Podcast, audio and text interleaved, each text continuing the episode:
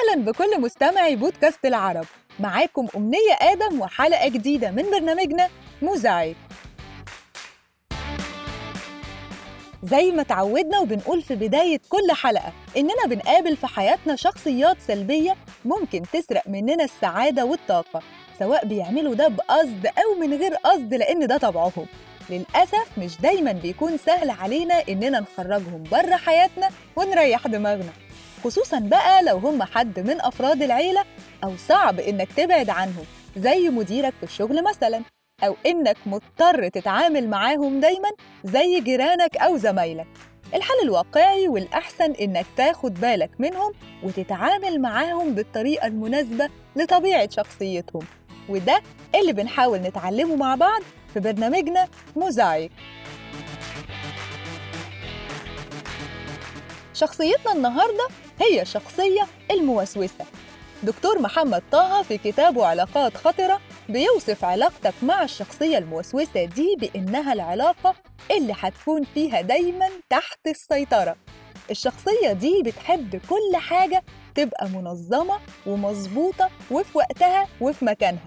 ممكن يقضي أوقات طويلة جداً وهو بيرتب وينظم وينظف أي حاجة، كل حاجة عنده بالورقة والقلم، كل خطوة محسوبة ومدروسة كويس جداً، مفيش أي مجال للخطأ.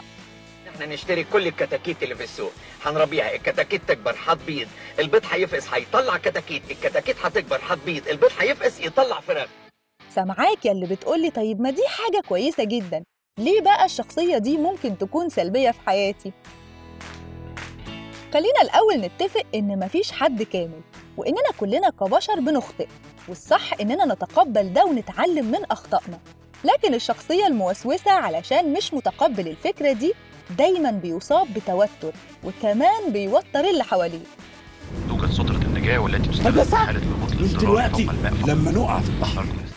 لو حصلت منك أو من غيرك أي غلطة يا ويلك يا سواد ليلك، لوم وعتاب وتعذيب ضمير بلا نهاية.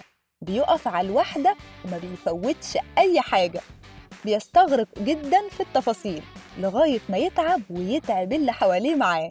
حازم جداً وقاسي وغضبه صعب جداً، مش بيعرف يعبر عن مشاعره وعواطفه كتير لأنه بيعتبرها نوع من أنواع الضعف. ما عندوش مرونة في تفكيره ولا حتى في تصرفاته، هي كده يعني كده، حريص شوية بخيل شويتين. أنا كان عايز عليا إن القرف ده كل كل شوية بهدلة وتريقة. التعامل معاه صعب جدا، خصوصا بقى لو أنت من النوع التلقائي شوية.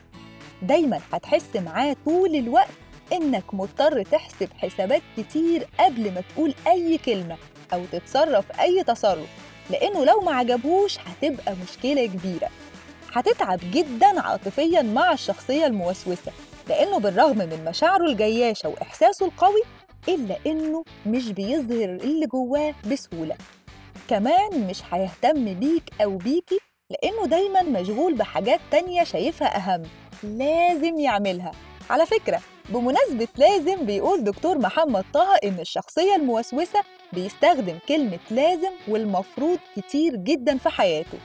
من الآخر كده علاقتك بشخص موسوس هتخليك تخسر تلقائيتك وهتدفن إبداعك ودايماً هتشك في نفسك.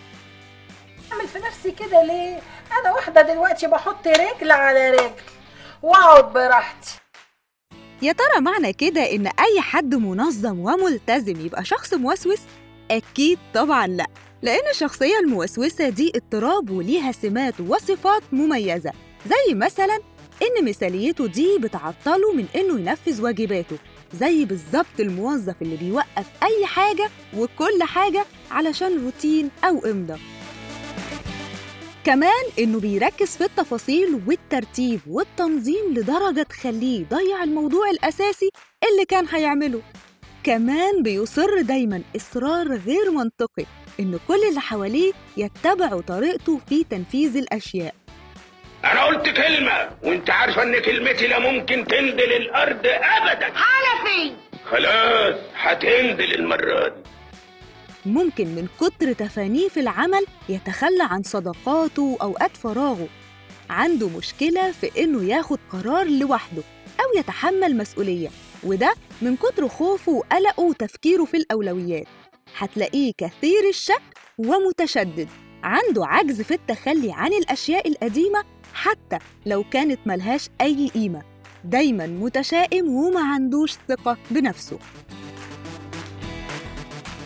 لو عايز تعرف إيه اللي ممكن يخلي إنسان يبقى شخص موسوس، فغالباً دي بتكون الشخصية اللي واجهت انضباط مفرط في تربيتها، أو اتربت في أسرة مش مسموح فيها بالتعبير عن عواطفها، ولو عبرت بتقابل بالنقد والنبذ.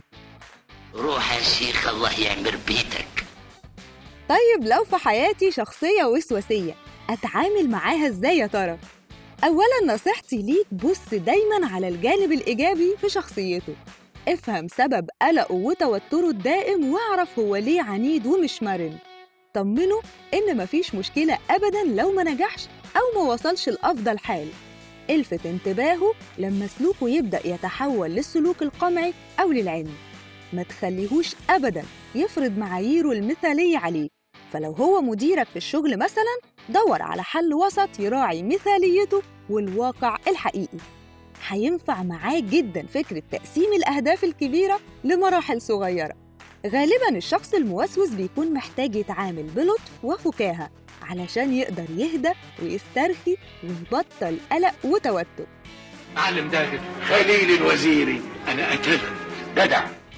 في الآخر حابة ألفت انتباهك إن في فرق كبير بين الشخص الموسوس ومريض الوسواس القهري. يا ريت أكون قدرت أفيدك ولو بمعلومة صغيرة تخليك تعرف تتعامل مع الشخصية دي لو موجودة في حياتك. ما تنساش تبعت لنا إيه هي مواقفك مع الناس الموسوسة. كانت معاكم أمنية آدم وبرنامج موزاييك على بودكاست العرب. والنبي ده أنت لسانك يعني أكيد بالسكر كده.